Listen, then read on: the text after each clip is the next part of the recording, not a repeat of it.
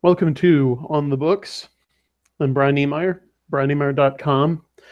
And we have a very special episode for you this evening. Joining me is Nebula Award nominee, multiple Hugo nominee, and Dragon Award winner for Best Science Fiction Novel, author John C. Wright. Mr. Wright, thank you for joining us. Good evening. Pleasure to be here. Yes, and uh, unless I'm mistaken, terribly mistaken, you have a new book out right now. Yes, it just came out this uh, week. It's called City of Corpses.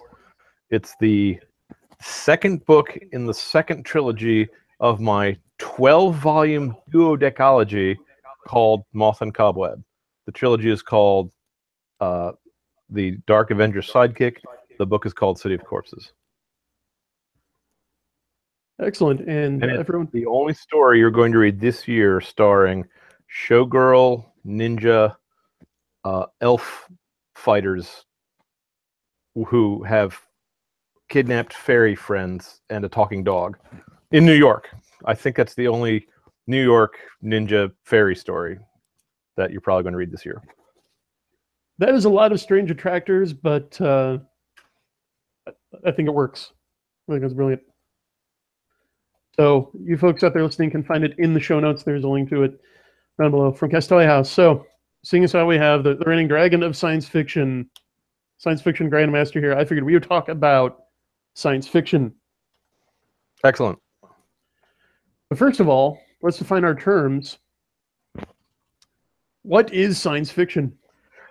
That is an excellent question and one that we could probably spend an entire uh, show on. But I myself have come up with what I think is a nice, easy way of defining it. I think science fiction is the mythology of a scientific age. I think that all previous forms of literature have tried to encapsulate truths by means of fictions. That's what storytelling is. Storytelling is a lie that is spoken in the service of the truth. So that when, when Homer pens the Iliad, he actually is writing down what the nature of war is in a way that is more truthful because it will speak more clearly to the human heart than if he just wrote down a laundry list of facts. That's that's that's the poet's job is to is to look at the the essence behind the facts and to just give you the concrete image of an imponderable now in the ancient world uh, before the industrial revolution and, and in the medieval world the worldview did not have an idea that history was going to change in terms of an ongoing progress of technical or scientific improvement. The idea of improvement, the idea of progress, is a new idea. It was much more common for the ancients to believe in, uh, for example, the Hindus believed in the wheel of time, which would turn and turn again. Uh, uh, the uh, the Stoics, the Roman Stoics, believed that the universe would burn periodically and come back together, and, and it would just be an endless loop. The Christian idea was was linear. It started from the creation, the fall, the redemption, the second coming, the New Jerusalem, and then the story ends. So it was like a story, not like a wheel. But even then, the nothing in the uh, in the book of the Apocalypse, nothing in the visions of Saint John's uh, Saint John spoke about spaceships or submarines or or land ironclads.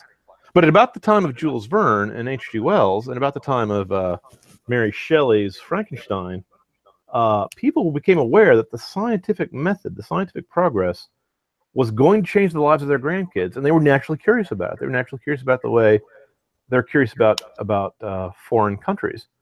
So the kind of traveler's tales that someone like Lemuel Gulliver might tell in Gulliver's Travels, or uh, that Daniel Defoe might tell about a guy stranded on an island, or that uh, Marco Polo might tell about the Far East, the kind of traveler's tales that no one could travel into the future and see, they wanted to hear about. They wanted to hear about their, how their grandkids were going to live. And so from that, the the uh, the genre was born, and it's born as most genres are, as a group of stories that had some qualities in common, some characteristics that they shared, like a family resemblance. The reason why a lot of people have such trouble defining what the what's inside and outside science fiction is not because we don't know where the major island in the archipelago lies. It's just that there's some outlying islands that no one's really sure if they're supposed to be part of the archipelago or if they're something else magical realism, horror, weird tales, fantasy, space opera, whatever. If you see what I'm saying. But the family resemblance of science fiction is a science fiction story has to have all the elements that any other story has to have. It's got to have uh, characters. It's got to have plot. It's got to have theme. It's got to have uh, lyricism. It's got to have uh, all the other storytelling elements. But there's one thing that a science fiction story has that no other type of story uh, can ever have, which is world building world for a science fiction or, or a modern fantasy story. When Homer added fantastical elements like gods and ghosts or a, a trip to the underworld by Odysseus, he was not making up elements that were unfamiliar to, that were new to his audience. They all knew who the gods were. They all knew who, who he was talking about. No one was surprised by the surprise ending of uh, uh, Prometheus Bound, for example. They all knew that Prometheus was going to end up stapled to a mountain in the Caucasus.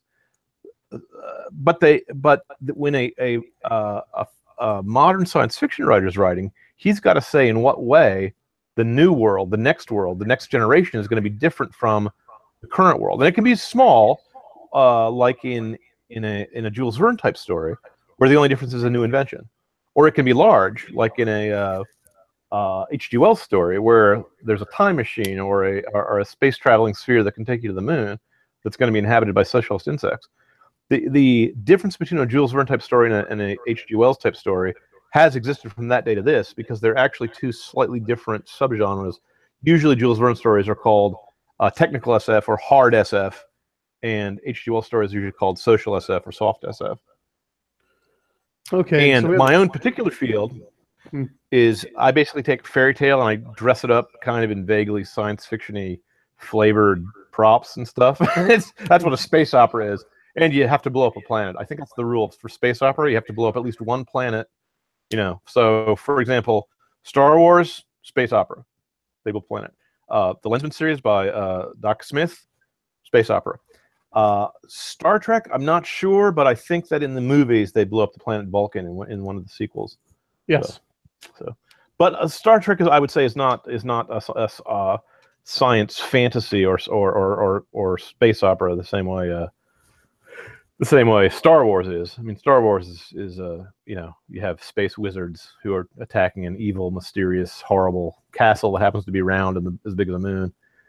Uh, anything that relies on gigantism, anything that relies on the huge uh, uh, issues involved, the larger than life characters, uh, uh, villains that wear black cla- cloaks and skull masks and sound like obscene phone calls. I mean, that's that's what makes it a space opera.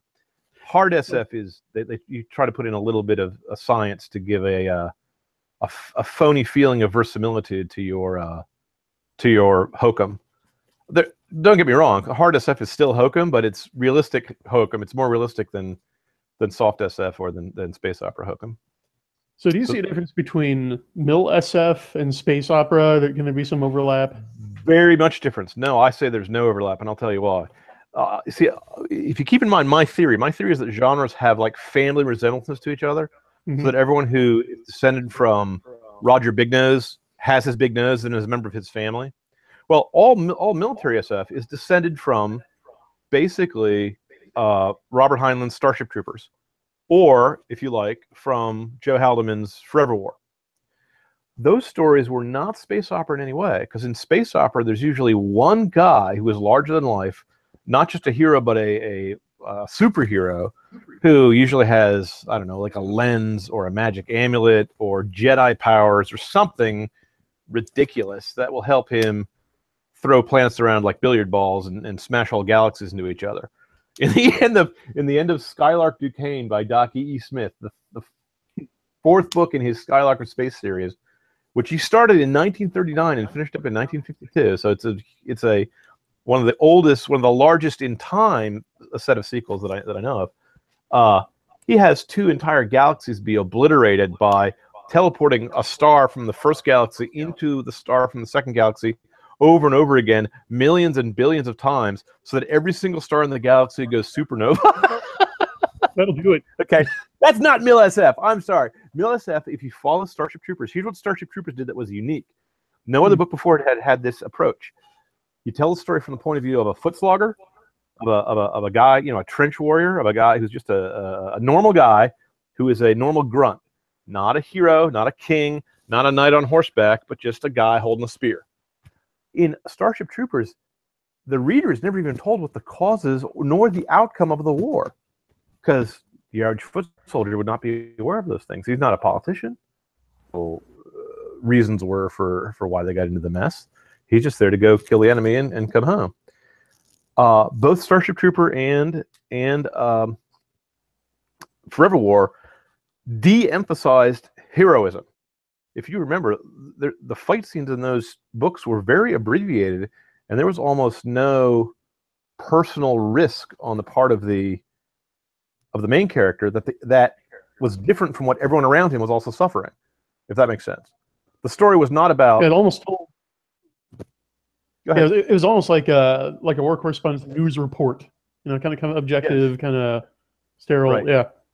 kind of kind of objective and kind of sterile because it was from the the point of view of a professional soldier. Now, not all Mil SF follows in that exact uh, uh, rut, but they do tend to have a family resemblance.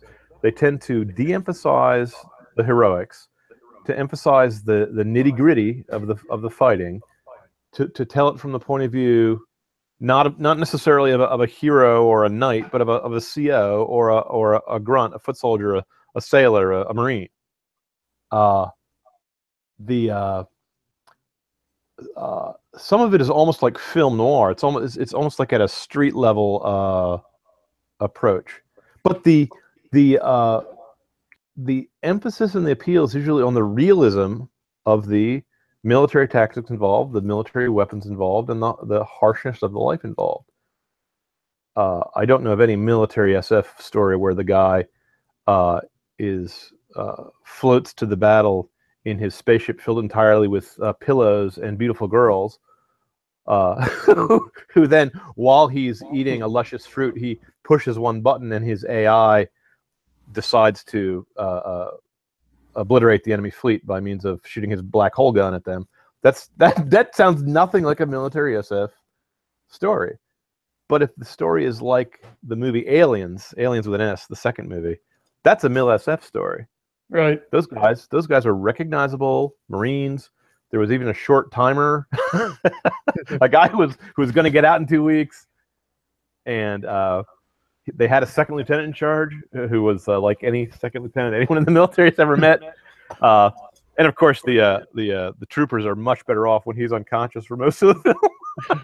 I love that movie. I should just say it. I because Yeah. the first movie, the first Aliens movie was a horror horror movie. If you want to talk about the difference between genres, the main emphasis there was the horror of the alien, and the main emphasis on the second one was the was the uh, the difficulty of the situation from a from a the grunt's point of view. So that's my that's my that's my uh, definition of a mil SF and why it's different, very different, I would say, from from space opera. You don't meet. I mean, the soldiers meet in uh, Mhm. in Star Wars. I mean, maybe you meet Dak, who is the gunner for for Luke when they're trying to trip a walking tank or something. But th- you remember the scene where he's dueling with his father on the edge of a of a giant uh, uh, uh, drop, where he you know calls out in horror when he finds out the uh, the the Greek tragedy of his of his life. That's that's it's larger than life action. Exactly. Yeah, the, this, the scene with the discussion between two characters, personally, I've found is one of the greatest action scenes in, in a sci-fi film, and it, like, not just the duel preceding it, but their discussion. You know, just the the dramatic tension in that scene is just over the top. It's not a very long discussion. It's only it's only a line of dialogue or two. Yeah. Yeah. Just Now how I just I just heard yesterday what it was that the guy in the suit actually said. He said Oh. he because nobody knew he was going to say I'm your father. Nobody but Luke's but uh, George Lucas Right. and the actor and of course um, uh, the voice uh, can't think of his name. The guy who played Simba. James Earl Jones, James Earl uh, Jones, David Prowse was in the suit. How could I how could I forget how could I forget the name of James Earl Jones? He's got the best voice in uh, in the acting field. James Earl Jones knew what he was saying. Everyone else heard the guy say, the guy in the suit who was also saying the lines.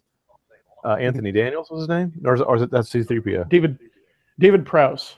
David Yeah, Prowse. my Anthony mistake. Uh, my, my apologies. Uh, Uh, he said, uh, "Obi Wan Kenobi killed your father."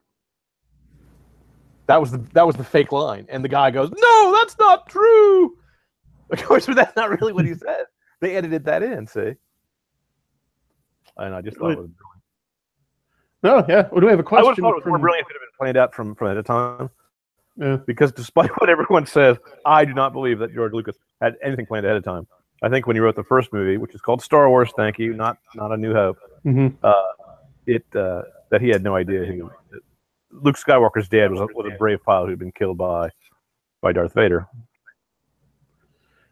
Yeah, well, our, character uh, in mutual, Motivation. our good And they mutual friend certainly- Tom Simon. and and they certainly they certainly didn't think that they certainly did not think that that Leia was his sister because that makes everything that happens in the first two movies ridiculously creepy. Yeah, yeah. Our uh, our good mutual friend Tom Simon wrote an essay on the Star Wars trilogy and how Lucas brought and Leigh Brackett tried Empire Strikes Back and how she really one who synthesized a lot of these elements. Yeah, yeah.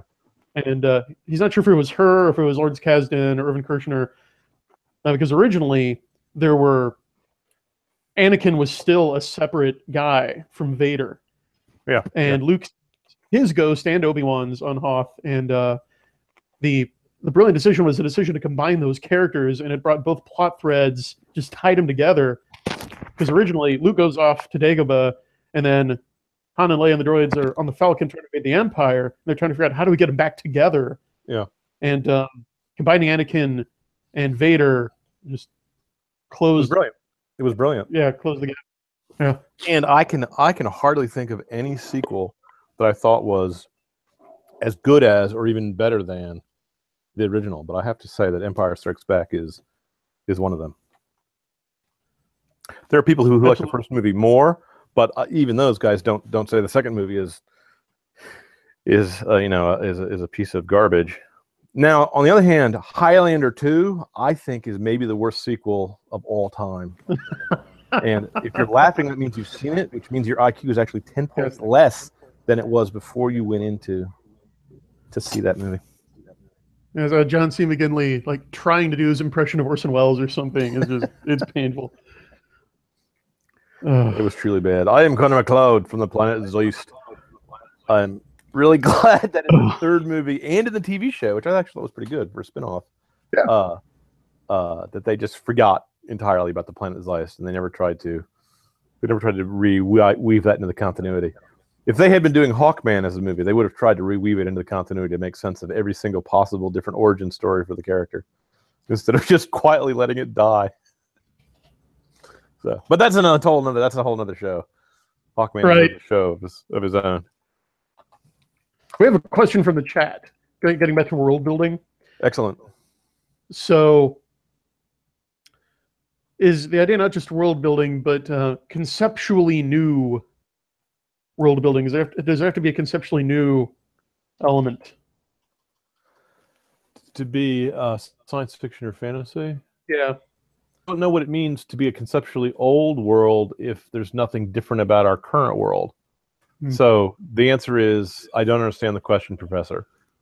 Because if if it's just a world that's like ours but not ours, um, I think that would technically count as science fiction, but it wouldn't give the science fiction reader what he wants out of it. Mm.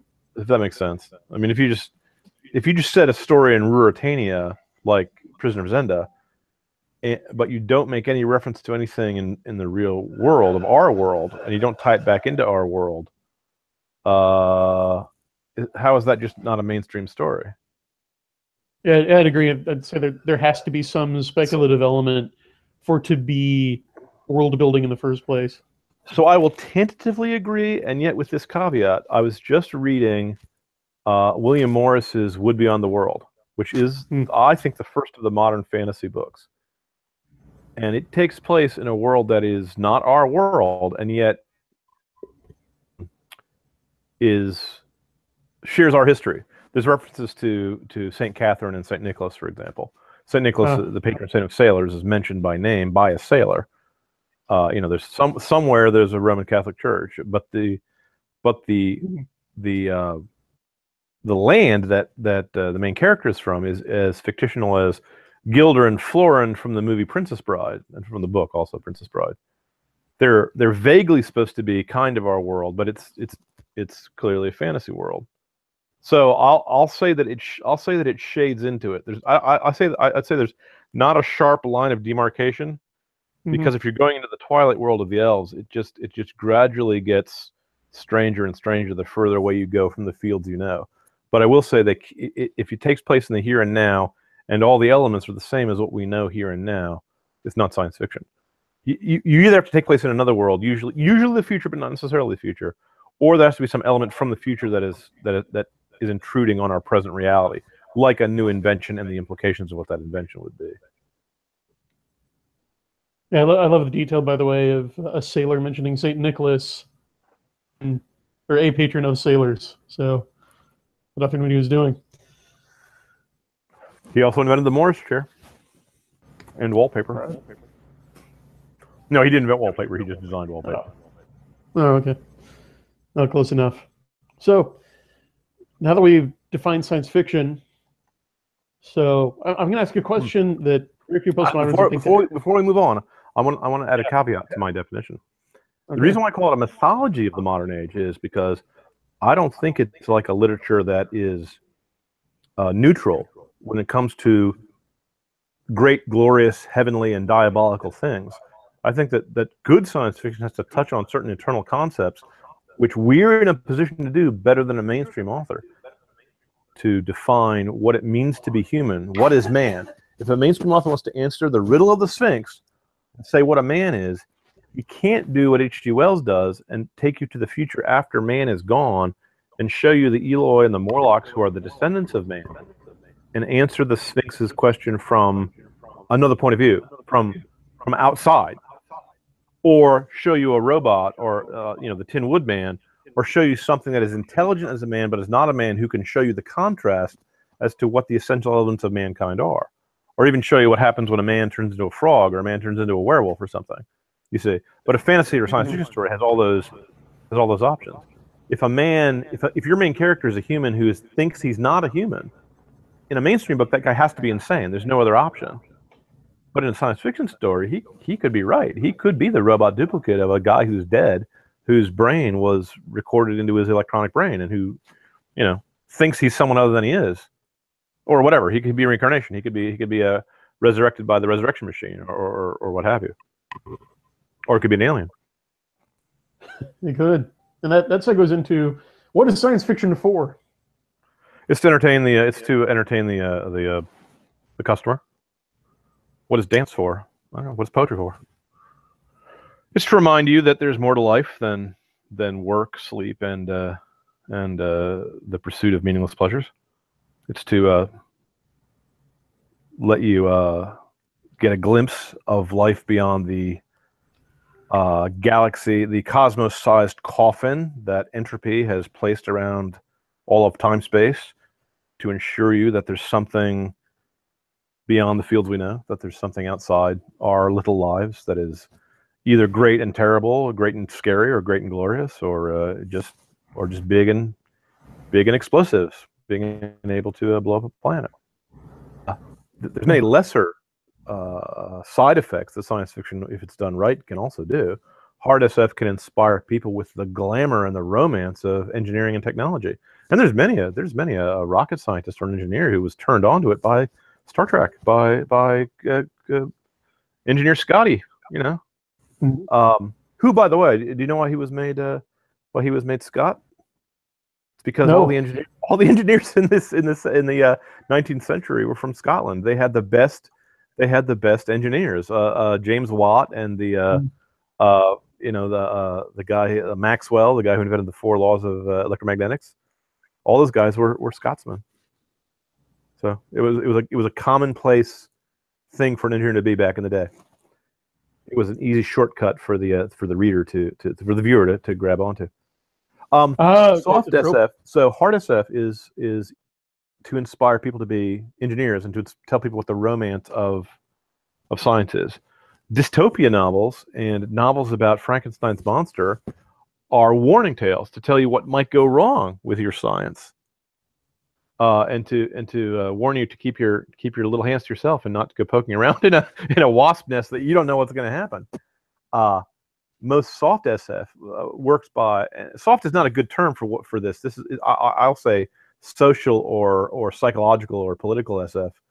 Uh, they want you to explore what the ramifications of differences to our way of life might be, uh, usually produced by a difference in technology, but not necessarily produced by a difference in technology.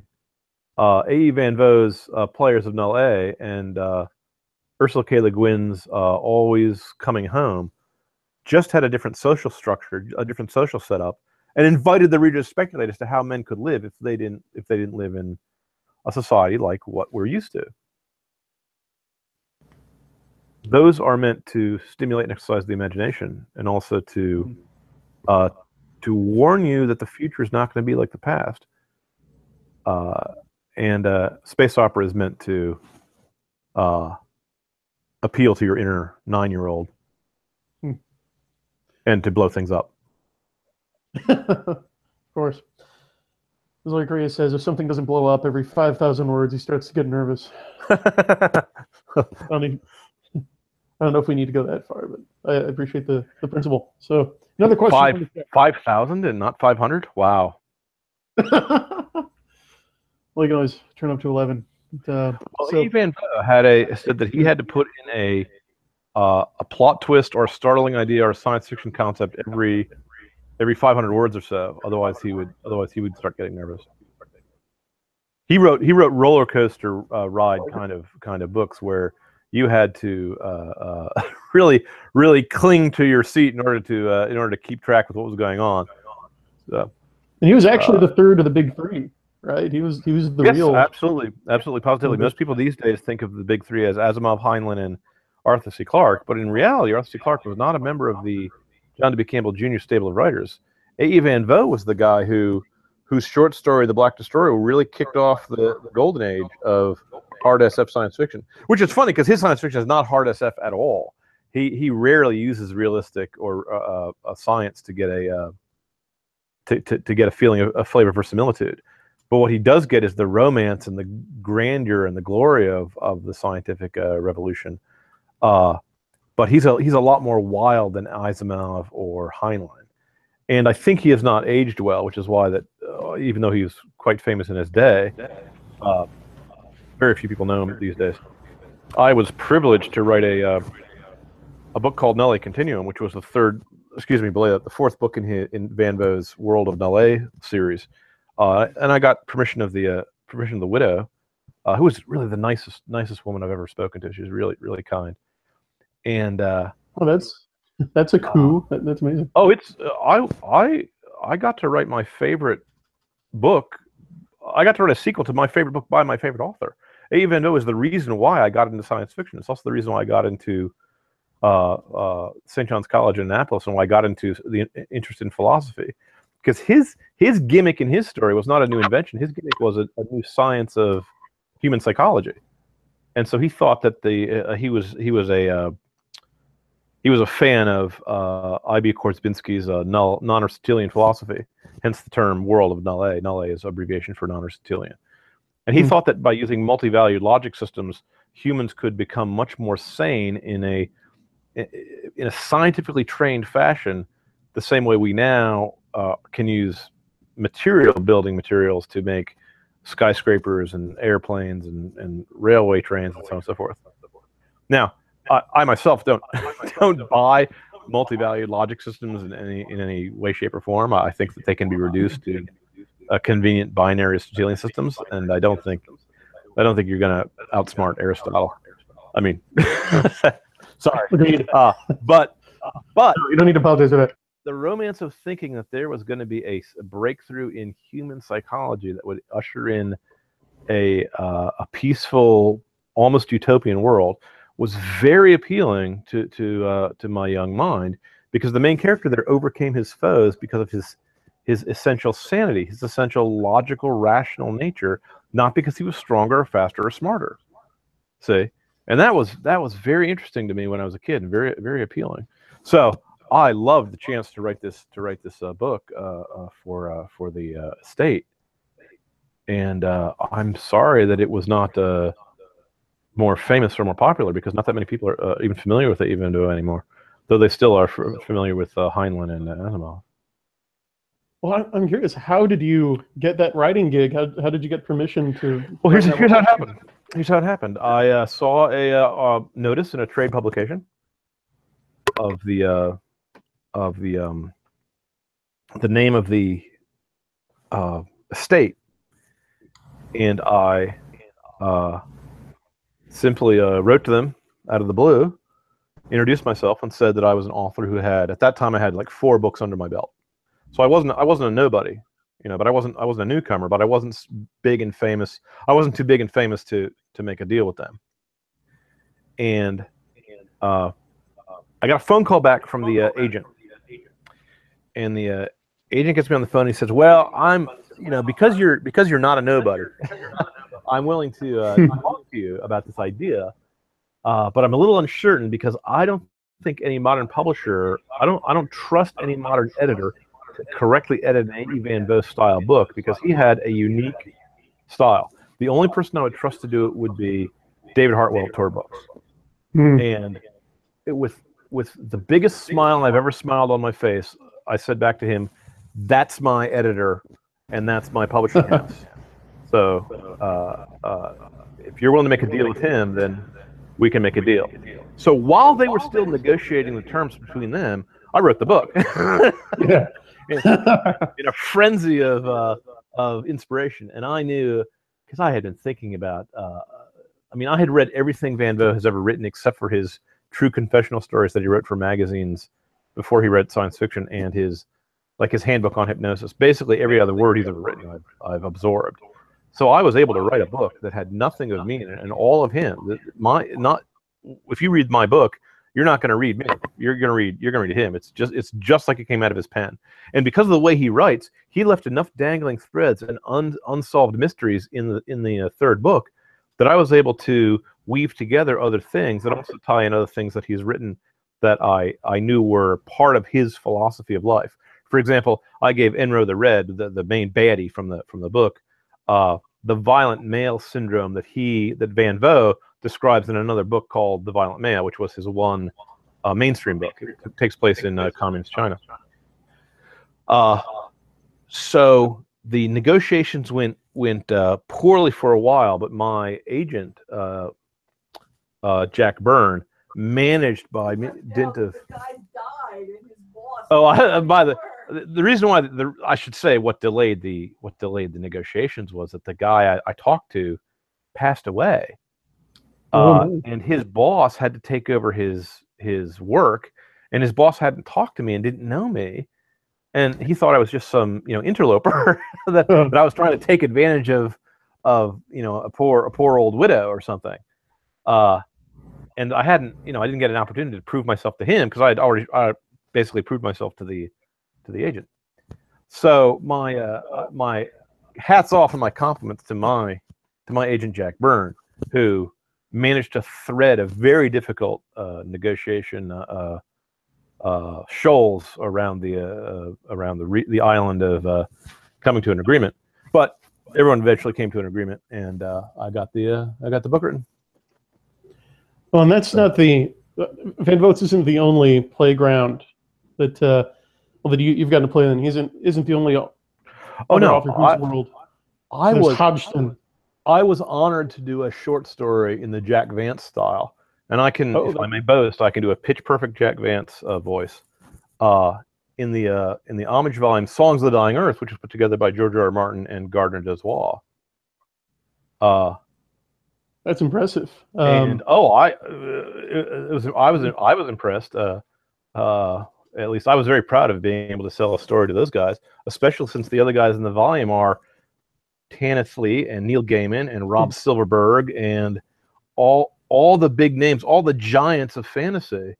You know, and there's and there's and there's little old me among the giants. So I was I was exquisitely pleased with that. But just between you and me, I, I thought I did I thought I did a better Jack Vance uh, impersonation than uh, than they did. Uh, but excuse me, not quite. My my I was the only short story whose ending was not as cynical as a Jack Vance short story should have been, because he's he's kind of a Mm. detective writer. Vance is, and he Mhm. he likes his film noir kind of endings where if you notice in a Jack Vance story, the guy almost never gets the girl. I think this I think there's only one where he's even together with the girl at the end, and that's uh that's the Demon Prince's books. Uh, which if you haven't read, And let me then- recommend. Absolutely, I'll take that recommendation. Now, Have you read them or not? I have not yet. Read them. Read the, uh, the the Demon Prince's books by Jack Vance because you will you will never be impressed with another supervillain again until after you after you see what he can do with it. Particularly might enjoy Well, that's a hook. My my wife is making comments in the background, but it's not her turn. Tell him that he, he might particularly enjoy them because they're like space pirate stuff. They kind of in his genre. Uh, the wife thinks they're in your genre. All right. The first one is called Star King. I the do enjoy called space pirate. The second one's called The Killing Machine. The third one is called The Palace of Love. The fourth one is called The Face. The fifth one is called The Book of Dreams. And the premise is very simple. There's one survivor of the Mount Pleasant uh, raid massacre where a group of five space pirates and their men descended on a planet and destroyed it.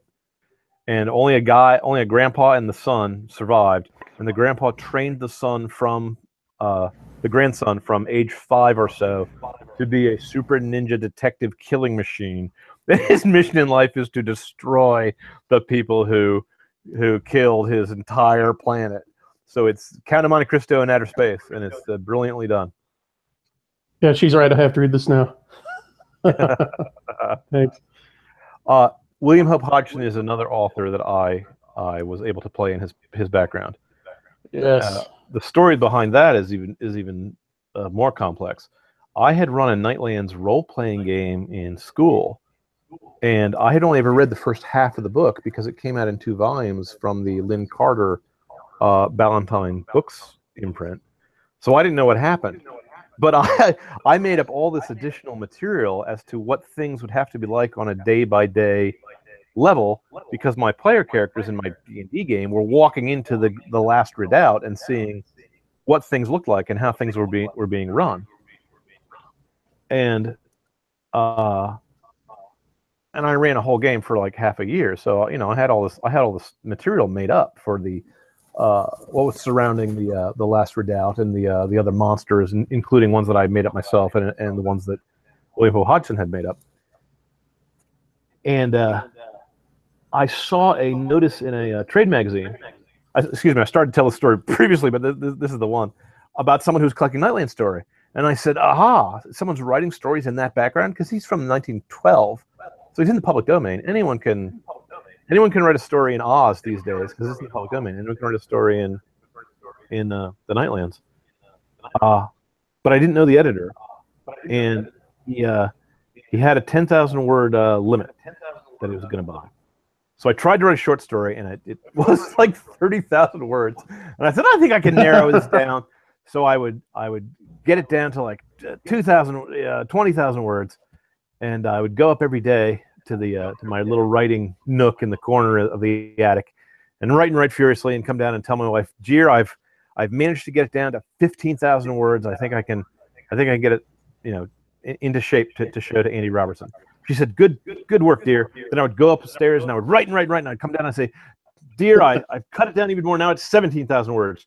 She would go, "That's that's longer, not not shorter," and I would be a little confused as to this whole longer, shorter thing, and I would, you know, uh, a friend of mine, I mean, a guy I met at a at a uh, at a convention, who had written a book called The High House, uh, and his name is James Stoddard. Sweetest guy. He was a really nice guy. Uh, he just won the Compton Crook Award. And he and I fell in with each other because I had also just published my book, Last Guardian of Everness, and his house, his and we both had magical houses in our books. My magic house was called Everness, and his magic house was called Evermere. So we immediately became Mm. became good friends, and we we had read all the same uh, books in our youth. So we'd read all of the Lin Carter uh, fantasy series type books, and we're writing books in that style and in that genre. Well, it turns out that he knew Andy Robertson. He knew the guy who was running the website. So he said, "Well, go ahead and send your twenty thousand word you know story." So I sent it in, and this was the most highly polished story I'd ever polished because usually I don't rewrite my stories ten times. Usually I write them Mhm. once or twice. You know. Uh, well, Andy Robinson bought it uh, and paid me top dollar. It was like you know uh, five cents a word or something ridiculously high. Uh, Pence a word. oh, I'm sorry, ten pence a word. So Uh, So, I- I- for the first store I sold him, I was able to replace my broken uh, stove. With the second story I sold him, I was able to replace my broken refrigerator, and the third one, I think I replaced the broken microwave. So dishwasher, excuse me, below that dishwasher. I loved telling stories to Andy Robertson. It was great. It was not until after he passed away that I saw something he had written for some uh, something else, uh, and, I, and I don't remember the exact details, where he talked about my story, and he, I, I thought, I thought, I thought he didn't like one of the stories I wrote him. That he thought it was the most haunting and beautiful story he'd ever read in his life, and of course, I was in the impression that he just kind of thought it was okay, but he was willing to pay me for it. Uh, and he thought that I really stood out from among the other authors in his anthology because he thought they were basically like fanfic writers, and I was a, I was a pro. Well, not only was I a pro, but this story had haunted me since my school days. And I don't know if you've ever run a role playing game, ever run a D and D game where you make up a lot more detail and background in your world, and it comes alive for you, and you fall in love with it. Okay, so this this stories that I was giving him, they, they were works of love. I was really into them, you know. Uh, so and and that came across. I- I, I think that came across in his stories. And uh, uh, Vox Day at Castalia House put, put all those put all the stories together in an anthology, and they were connected. The, the stories they were connected, uh, called uh, uh, the Nightlands or Tales from the Nightlands or uh, Awake in the Nightlands, Awake in the Night. Oh, sorry, I can't remember the name of my own book when I'm trying to uh, urge people to buy it. And some people say it's the best thing I've ever done, and maybe they're right because I can't tell. I'm just the guy who does them. Uh, I don't. Uh, I don't judge. I don't try to get emotionally involved with my characters. I do my business. They do their business. Sometimes they live, sometimes not. But it's it's business. neat. It's business either way. So, Uh, what are characters? Characters are controlled split personality syndrome where ghosts and spirits from parallel worlds come into your brain and tell you the news of what's going on in other universes. I have no idea what characters are. Yeah. So pick pick one of two pick one of two answers. Characters are little little bits of yourself where you're trying to to draw out the logic of what you would be like if you were someone else. Hmm. And they come to life because that because there's a certain logic to the spirit world that we humans don't understand, but we can we can see it when it happens. Some characters are flat and dull and mechanical, and like you know all characters I write. But occasionally, a, a, a good artist will uh, inject so much life into the character that they take on a life of their own, and will even surprise the author. They'll do things and say things that the author did not did not expect beforehand. And those characters turn into and if they, they if they like uh, hercules going from being mortal to being a god sometimes a character takes on so much personality that he breaks out of the ordinary and everybody knows his name. Scrooge is a character like that. If you know someone who's a scrooge then you know exactly what he's like tarzan is like that uh, um, sherlock holmes is like that sherlock holmes is the ultimate in the rational man uh, Tarzan is the ultimate in the noble savage. Uh, those kind of characters take on a uh, the glow that surrounded the mythological characters, the heroes and demigods of old. That's why, if I can draw this back to the the first comment, that's why I call science fiction the mythology of the of the scientific age. It is trying to get the science fictional view of what these mythical characters are like. I'm not sure if Tarzan Tarzan counts, but he's uh, uh, he's close enough to science fiction. He's he's speculative, at least. He's a nearby neighbor if he's not on our main island. Well, and he's certainly popular enough. I, I was reading a recent post of the Castalia House blog where uh, it was really back, back in the day. There, there was Tarzan bread and Tarzan ice cream, and of course all the the cereals and the pulps, and yeah, people um, today overlook just how big the pulp figures like Tarzan and the Shadow were. The Shadow was really really was was was big. He was in every he was in Remedium, he was in radio, he was in movies, he was in in pulps, he was in comic books. And uh he basically set the set the stage for all of the dark, sneaky Batman-like superheroes, all the Avengers of the Night, which uh, have come after him, in the same way that I would argue uh, Doc Savage set the set the standard for all of the bright, superhuman, superhero, uh, science hero type type guys who come after him. He even had a Fortress of Solitude, just like Superman. Hmm. Yeah. So have you have you ever had a character, right, who just seems to to come up and introduce himself, who almost seems to spring this fully formed, like Athena from Zeus's brow, if, if you will, that you didn't have to put any work at all in, into creating, just seem to pre-exist almost. Uh, most of them, I've been very lucky that way. Mhm. Uh, usually, uh, my characters are spring out of role playing games. I I uh, take uh, Wendy and Raven were were uh, Raven son of Raven was the character that I ran in my wife's role playing game, and he was the main character of uh, Last Guardian of Everness. And he has a lot more personality, in my opinion, than Galen Waylock, who I made up for the book. And he never quite uh, maybe authors should not should not criticize their own books, but I thought he never quite came to as much life as he wanted to. Whereas his dad, the uh, the Vietnam military vet in the wheelchair, who was the most highly decorated guy in the in, in the service at the time, he had plenty. He had bags of personality. He was from from the get go. He had his own personality, which was sad because he has a lot more. He, he has a lot more of a foul mouth than I do. So I can't read that book aloud to my kids because because the guy was a marine. I mean, the guy was a the guy was a kick, kick butt soldier. So uh, He's earthy, you know. yes, yes. You can put him in now, that'd be great. He was he was earthy. So the answer is yes. It happens to me frequently. In fact, it happens to me more frequently than than it doesn't happen. Usually, if I am not having a character spring to life spontaneously, I will merely steal someone from Greek mythology, change the name, or leave the name the same, and stick them in the spot, and and say, you know, I'll get I'll get Menelaus or uh, or uh, Agamemnon or uh, one of those guys to step forward out of the dim mists of the past and to put on a spacesuit and act out his his role in my story. That way, I don't need to make anything up. I Yeah, just and they're some- public domain, so you're that? okay. And they're public domain, so you're okay. well, not only are they public domain, but you can't you can't copyright personality types anyway. If Yeah. you want to have if you want to have a dark, mysterious Avenger, you don't have to you don't have to pay Bill Finger or uh, Maxwell Grant anything for uh, uh, you know for the Shadow or for Batman. Just his winged vengeance. That's what I did in my last book. Yeah.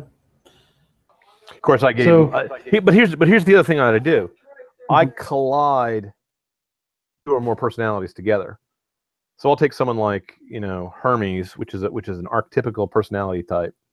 You know that Hermes is the, the prince of lawyers. He's going to be fast. He's going to be clever. He's going to be cunning. He's going to. He is the guy who has enough rope to hang himself with.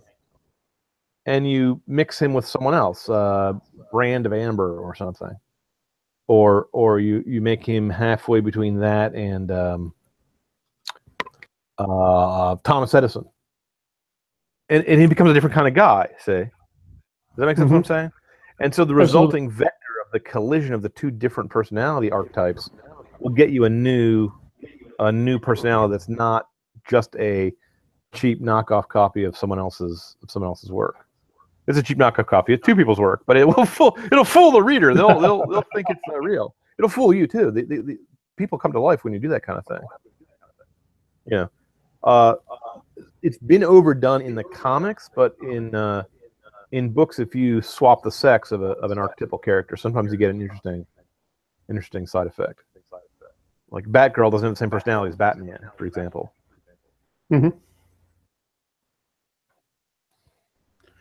Can a The answer is yes. I know this is okay. Go ahead. No, no, ask Well, anyway. I was gonna that's all the time we have. No, I'm kidding. We, we can go on as long as you want. But uh, can a a bad person write good science fiction? Is there Well, sure. a some sort of moral uprightness requirement? I certainly hope not. Otherwise, I'd be disqualified. Same here. Uh, I'm I'm a I'm a supernaturalist. I, I don't think the material world is all that there is. I believe that most writers, most poets, open themselves up to divine madness, and that the gods come down and give them ideas, and that we're just the donkeys that are carrying the the uh, the the mailman on our back, and the mailman is not the one who writes the letter; he's merely the one who carries it. So when I write a book and I hand it to the reader, I'm in the position of the guy who uh, the the letter comes from the muses. The letter comes from that mysterious, mysterious whatever it is, where ideas come from, and no one knows where that is. Harlan Ellison thinks it's Schenectady, and I'm not going to argue with a man as creative as Harlan Ellison. But wherever it is, it's an unknown. Uh, my personal personality will will influence the water passing through the channel of my of my brain, but uh, and I might give it some flavoring, so that if I write the story of Mo- the Count of Monte Cristo in space, it's not going to be the same as if Jack Vance writes it. It's not going to be the same as if A. Van Vogt writes it. It's not going to be the same as if Bob Heinlein writes it. See, Right. but but I don't think it's coming from me. I think all I'm doing is providing the conduit, providing the uh, the introduction. Uh, the ideas then go into the reader, and they are planted like a seed in the soil of his imagination. And then what springs out, and, and what he enjoys, the fruits of that, is only half me, or I should say, half the story, and the other half is him. That's Mhm. why readers' reactions to your stories are uh, uh, unexpected and uh, can be a lot deeper than you than you expect. Now, I should say, let me let me see if I can explain that more clearly. On a shallow level, when I, for example, go to see the movie Dark City, uh, Uh, and I see floating guys wearing fedora hats who look like a German expressionist movie. And it reminds me of a Van Vogt story I read, and it reminds me of a Keith Laumer book that I really liked, and it reminds me of a a black and white silent movie that I really liked. You know, that makes me really positively react to what I'm seeing that other people in the room with different backgrounds are not going to feel. Though they may also still react positively to the storyline of a man in a kind of a Gnostic uh, world of evil trying to find the truth buried under layers of false memories, false appearances, and and uh, uh, false fronts. The archetypical stories, the the deep stories that, that speak to many men, uh, they're getting their ideas from the layer of the universe where the really big ideas live, the ones that are universal, Mhm. love and death, uh, good and evil, uh, uh, leadership and following, uh, uh, uh, fate and free will, all, all the big questions. The ones that are shallower, they're only going to appeal to, to a more limited audience. Uh, if I write a story about George Washington, it's probably only going to appeal to Americans, for example. Or if I write a story about uh, a railroad executive, it's probably only going to appeal to uh, devoted uh, libertarian capitalists, especially if I read it like Ayn Rand, which I can't do, but uh, I wish I could, but I can't. Uh, and some stories, like um, oh, I don't know, some stories are so so limited in their, their appeal that they're not going to get much of an audience, and and, and uh, they're just too personal, if that makes sense. And I think Yeah. that a- a- an author who's doing that kind of work isn't really paying attention to his proper calling. He's not he's not listening to the muses. He's not listening to the to the uh, to the mysterious gods that give people ideas. Because every human story should have some universal element to it. That's why we can read stories from from cultures not our own. That's why I can read uh, Homer, who was a pagan living in the Bronze Age, with perfect enjoyment, because the things that are that, that he and I share in common are still deep and abiding concept that you're not allowed to write stories in other people's cultures but your own and not allowed to read stories except that star people who look exactly like you and have your same uh, race and sex and uh, sexual preferences that is that comes from hell. That is a satanic idea and the only purpose of that idea is to drive away the creative spirit and to make it so that you are unsympathetic with people who are unlike you rather than able to see what you and that other person have in common that makes you brothers. The best way to to learn brotherhood with anyone is to read the story from his point of view and walk a mile in his shoes. And that's that's one thing that all writers, not just science fiction writers, are, are supposed to do. Here, here, yeah. I mean, you, you and I are both Christian, you know, and when we say that the, the purpose of fantasy and science fiction is is to lie in service of the truth. You know, we obviously we we believe that, that you know the divine logos uh, incarnate the person of Jesus Christ is the truth. For us, pr- truth is a person. Yeah, truth is a guy. He he was he was Yeah. talking to Pontius Pilate, who said, "What is truth?" And Pontius Pilate didn't realize who he was talking to. but you and I live in a Pontius Pilate age. The world around us these days, Pontius Pilate's cynicism and and limited imagination has become popular, has become the default assumption of the world.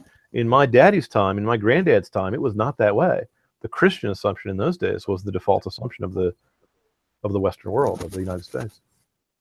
Uh, Jeffro But- Johnson talks about in Appendix N about how they're, you know, in the pulp era, there's science fiction stories about astronauts who visit new worlds, and they're like, all right, there are intelligent beings here. We need to convert them to worship Jesus Christ. specifically that They're- they're was from that was from Pellucidar.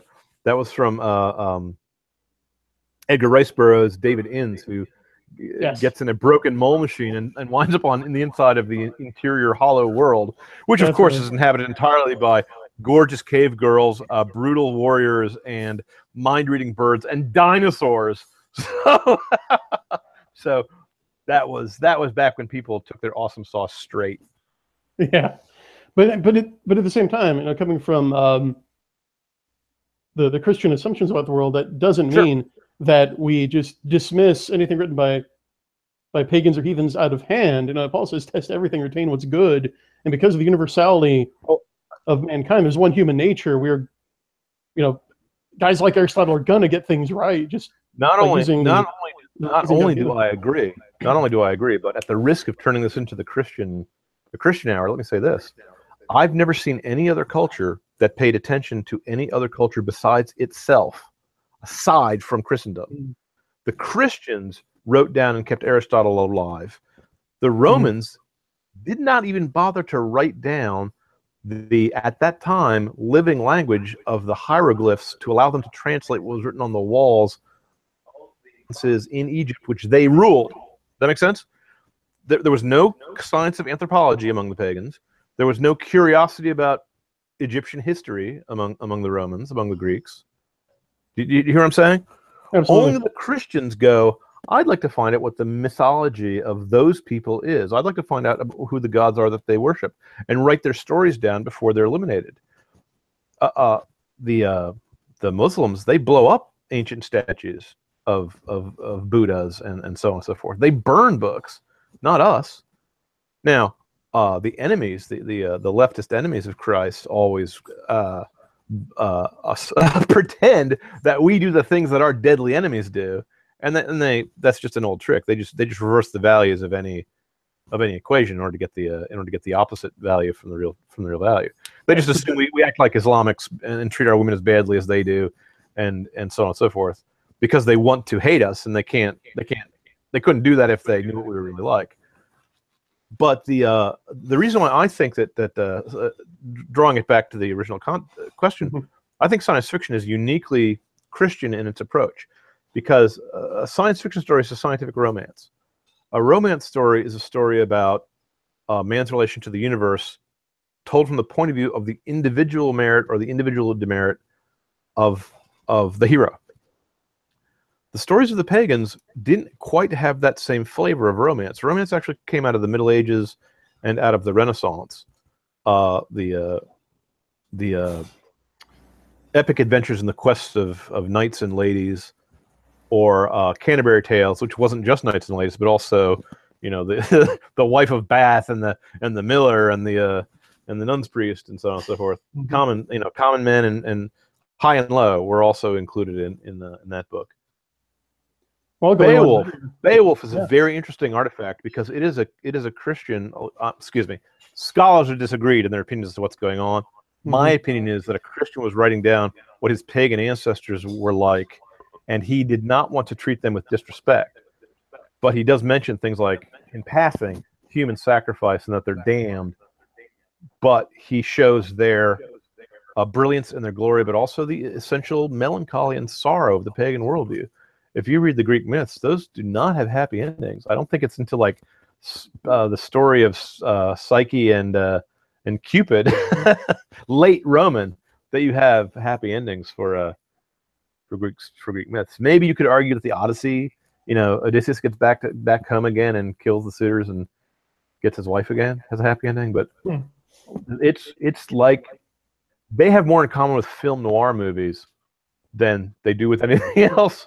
So next time you're reading about the stories of Odysseus, I want you to imagine that it's Humphrey Bogart in black and white, and that the uh, that uh, uh, Calypso is is a is a sultry dame who's trying to lure him to his destruction or something. There's a I femme have a fatale. choice now. Gonna pop in there. Well, there's a lot of there's a lot of women in in those in those film noir uh, uh, detective books that are just like just like Circe. There's they're witches who just lure you in, they turn you into pigs. Hmm. I mean, you know, metaphorically speaking. hmm Well, I'll, I'll even go one better, and I, I totally agree with what you said. But not only the fantastical element, but the scientific element. And let's not forget that the, the church invented the scientific method. Yeah. You know, I mean, we science was was stillborn everywhere else. Other cultures came up with uh, you know, they had geniuses uh, who, in isolation, would come up with uh, the, An invention, leaps. And but yeah, not with the scientific uh, progress.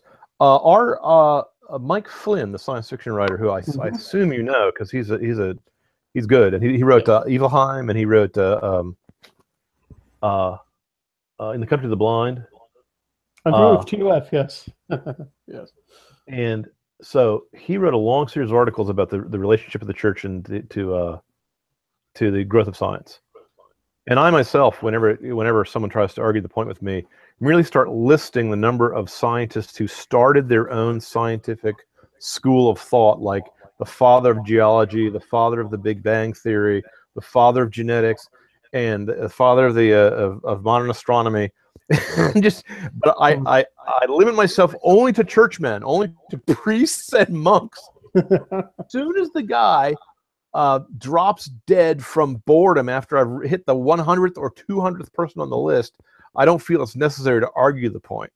I do occasionally point out that when a culture in the West has rejected Christianity, as the Nazis did and as the Russia as the communists did in Russia, that what happens then is science goes off the rails. The the the the uh, Mhm. the Nazis had brilliant technology, but they believed in a racial science that was merely junk science. It was merely garbage. And in Russia, Lysenko was made the uh, minister of the scientific uh, uh, whatchamacallit in Russia, and he would just jail people that disagreed with the scientific theories. He Hmm. said that evolution was a bourgeois theory because in real life, co- groups cooperated for the sake of the class struggle the same way they do among men, and that and that and that Darwin was too individualistic for him, and so he thought he could change the characteristics of growing plants without paying attention to the genetics, Hmm. merely by introducing the elements of the materialist dialectic from Marx. And of course, that is one of the many things that that led into the Ukrainian famine. And what I like is that intellectuals in that school of thought and in that tradition who have taken over universities even to this day never pay the price for that, never issue an apology for that, never even seem to be aware that it's it's happened. So, Hmm. without the Christian worldview, it is difficult to understand why science should work. Because if I was just a materialist and I would say I'm merely one animal among many, my brain was created by an, uh, a natural process that was organized but not intentional, not directional. Why would I think that my brain processes have any necessary fundamental relationship with the natural processes? Why would I think the laws of logic in my mind and the laws of nature in reality, in the, in the material world, have a one to one correspondence? Why should math work to describe the motions of the planets and the motions of the atoms? A Christian can answer that question quite easily, but outside of that, unfortunately, science, the empirical sciences, is based on metaphysical assumptions that science itself cannot confirm or deny. And so you need to have a deeper worldview than the scientific worldview to have the scientific worldview. Does that make sense? You need to have the axioms. You need to have the foundations of the tower in order to have the tower. And the tower Mhm. itself cannot serve as its own foundation because no one can, I mean, you can't stand on your own head. Yeah, and, So- and one definition of metaphysics is the the stuff you need to know before you can do physics. Right. You know that Right. which is prior to or that That would be Aristotle's definition, and, and you and I previously said you're not going to outsmart. you're Yeah. not going to outsmart Aristotle. One drawback of the scientific age is, of course, that, that that people who are drunk with progress tend to dismiss anything that happened in the past as if it was if it's going to be superseded. This, I think, is based on a misreading of of Darwin's Origin of Species, and it springs out Mhm. of Hegel and Marx and Nietzsche and other, if you'll pardon the expression, crackpots who didn't seem really to understand what, what philosophy was supposed to be doing and, and wrote a bunch of stuff that people read in philosophy class, but which I would not I would not count as real philosophy. Agreed. Well, we have been at this for over an hour in this show. Normally runs 10 or 15 minutes, but um, you know, I, I, I just couldn't I couldn't restrain this this conversation was so fascinating.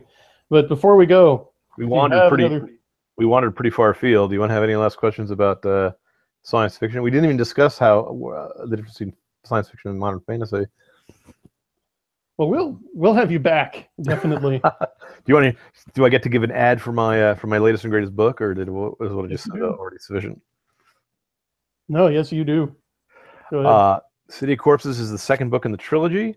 The first book is uh, uh, a girl who's forgotten her own name and her own past wakes up in, the in a hospital room and is attacked by werewolves and goat-headed monsters from from Celtic mythology.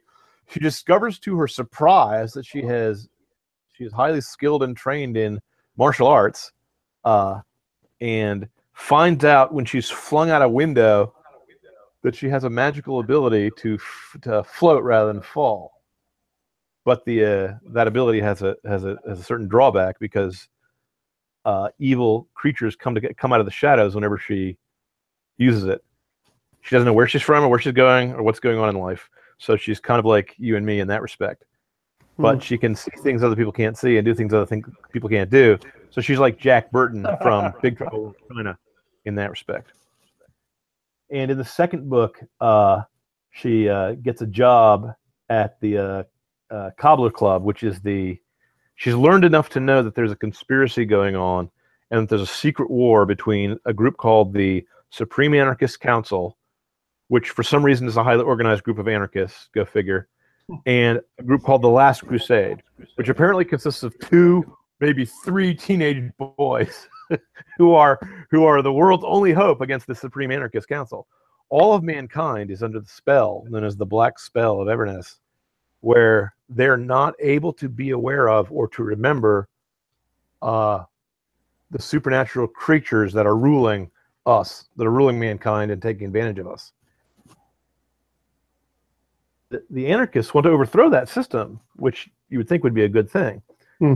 But they don't want to free mankind afterwards. Uh, uh and so she knows that this that this uh, uh, nightclub is like a neutral ground where where the the factions from the various fairy worlds and human worlds can meet because there's three the humans are the people of the daylight world and the the half breeds who are half fairy half human are from the twilight and they don't really belong to either world and the elves are from the night world and there is a darkness beyond the night which maybe be uh, which plays a role in the uh, in the plot.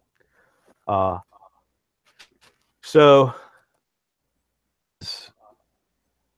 humorous, half adventure, half uh, girl worrying about the guy she's in love with because she's a girl, and uh, Mhm. she uh, has to she has to carefully follow the threads of her the clues she has had to discover who she is and what she's doing because it, it as best she can tell she's a superhero and sidekick to a guy called Winged Vengeance, who, who uh, as, uh, she finds out from uh, friends of hers, he leaves people after torturing them into signing confessions. He leaves them hanging by the neck in Central Park, and the humans can't see his victims, but the elves and the half humans can. Hmm. And he's out for vengeance, hence his name.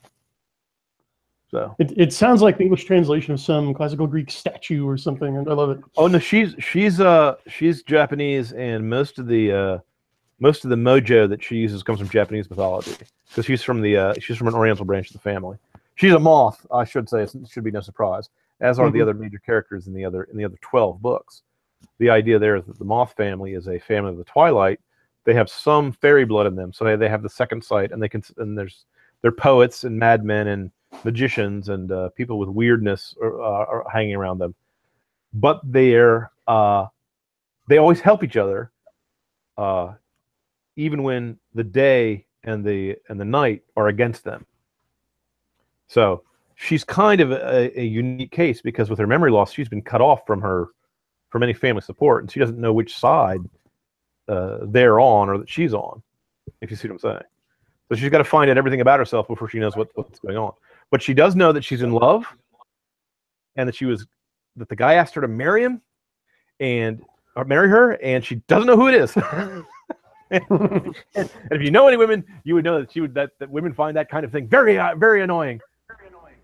So just to find him again before he gets eaten by the, the uh, sold to hell or something. Something terrible is going to happen to him. She doesn't know that whether he's alive or dead. That is and What's that? Book Five, City of Corpses. I'm, I'm just That's book the promo for your book. Yeah, available now. That's the promo. Yeah, that was that was supposed to be the promo. It's a it's a book about a girl who's annoyed, who can Yeah. karate chop her her hand through a werewolf skull. No, excuse me. she- feather she mostly- well. What say again? and has uh, yes, she's got feather feather falls and at will. Yeah. Well, that's Tremendous. why I, I wanted to have an explanation as to why she could swing like Spider-Man or uh, fly like uh, Batman Beyond. I mean, the glider, the glider one from the future. I don't know if you ever saw that cartoon. Oh yeah, Terry McGinnis, absolutely. Yeah, yeah. So she's got she got like a Terry McGinnis suit, but it's uh, but it's uh, uh she wears a uh, the mask is a uh, Japanese Noh mask of a of a fox spirit, a kitsune. So her Mhm. her uh, super name is uh is a, a fox maiden. And everyone who sees her thinks that she's still working for the guy, the, the vengeance crazy guy, and she's not, you know. So, oh, the uh, the talking dog Ruff makes an appearance in this book. Yes. Oh no, excuse me. He makes an appearance. He makes excuse me. Belay that. He makes an appearance in the next book. I had to move that scene. But, but with Gil and, Oh. Oh no, no, he is in this book, but only Gil can understand what he's saying. So it's like listening to uh, Luke Skywalker talk to C-3PO. He's still funny though, even though you can't understand a word he's saying. He's the only and one who figures out who the, Yeah. not to not to uh, yeah, like Han and Chewie. Uh, but not to spoil the big surprise, I should mention Ruff is the guy who figures out who the girl is. All right, I definitely don't want to spoil it for readers. no, Uh, no, if no. you're not convinced, uh, folks, know if you're not convinced to pick up Muffin Cobweb 5 City of Corpses now, I don't know what will. You can get it at the link below. Also, be sure to check out John C. Wright's journal. We've got a link to that. Um, and then my own humble offerings in the Soul Cycle. Um, my whole series is currently on sale for less than $9 in the third book, Secret Kings, edited by Mr. Wright's lovely and talented wife, L. Jagi Lamplighter Wright. It's currently 99 cents for three more days. I- I'll also mention that I'm doing an ongoing weekly pulp adventure story called Lost on the Last Continent, Mm. which you can see at my we- uh, my website once a week. It has a new new episode each week, and the sequel to City of Corpses called Ties to Tartarus uh, is written. It's sitting on the editor's desk, and it's going to come out later on this year. So that book is already written. So so all the plot threads are all tied up, and the ending is already done. Okay. Beautiful. Well, yeah. And well, John, my tour book comes out this. winter. Count to Infinity comes out this winter from Tor Books. Ah, can't forget that. But yeah, thank you. It, it has been a delight and an unmixed pleasure to have you. Thank you for sharing your You're insights. quite welcome. and. This, And if uh, I so this if has I been could on the remember- books.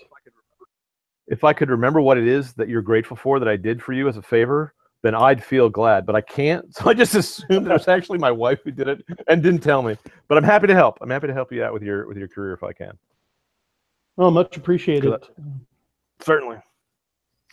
We uh we God botherers have to stick up for each other, otherwise the uh, the seculars will uh will undermine us and, and uh, destroy our careers.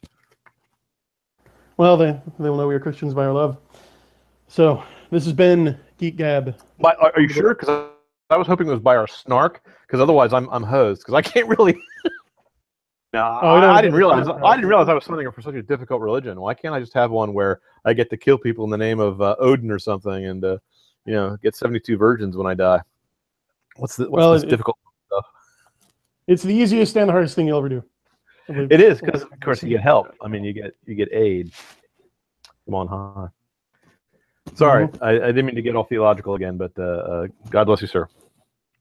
God bless you. It, it, it's fine. I'm a theologian. Absolvo te. uh, I don't know how to say. it. I don't know how to say. I talk too much in Latin, but uh, mia loquitius uh, maxima. So I'll, we can say goodnight there. Good night, Gracie. Good night, everybody. So, uh, also, that or pick will kill me if I, I don't remember to say uh, subscribe. Click the button below, but then also you've got a double secret subscribe by clicking the little bell icon, or you won't get the notifications of a new show, which we try to do every Wednesday, um, usually around 5 Eastern, but more than happy to make an exception this week for our special guest. This has been On the Books. Special guest, John C. Wright thanks again to him. Thanks for everyone at home for listening and keep reading.